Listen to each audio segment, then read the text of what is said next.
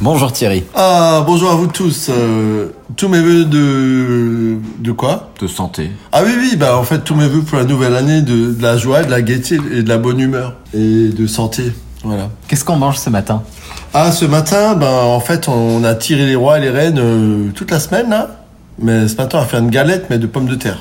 Ça nous change un peu. hein. Est-ce qu'il y a une fève dedans? Une fève, bah, vous, c'est un caillou, euh, c'est que vous avez mal lavé vos pommes de terre. hein. Alors, on va prendre des pommes de terre, des binges ou des charlottes. Vous les épluchez évidemment, vous les râpez.